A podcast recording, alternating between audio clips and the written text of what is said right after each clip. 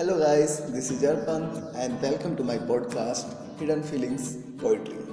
ये एक introduction episode है। सबसे पहले मैं अपना इंट्रोडक्शन अपनी ही एक शेर से स्टार्ट करता हूँ। ख्वाब बहुत है ख्वाब बहुत है और ख्वाबों का पूरा होना भी बाकी है। वो ख्वाब ही क्या जो तुरंत पूरा हो जाए? वो ख्वाब ही क्या जो तुरंत पूरा हो जाए? अभी उसमें गिरकर उड़ना बाकी है। तो हिडन फीलिंग्स हिडन फीलिंग्स के अंदर क्या होगा? I do have beautiful journey of my life till now जो मैं अपनी पोइट्री से एक्सप्रेस करूँगा।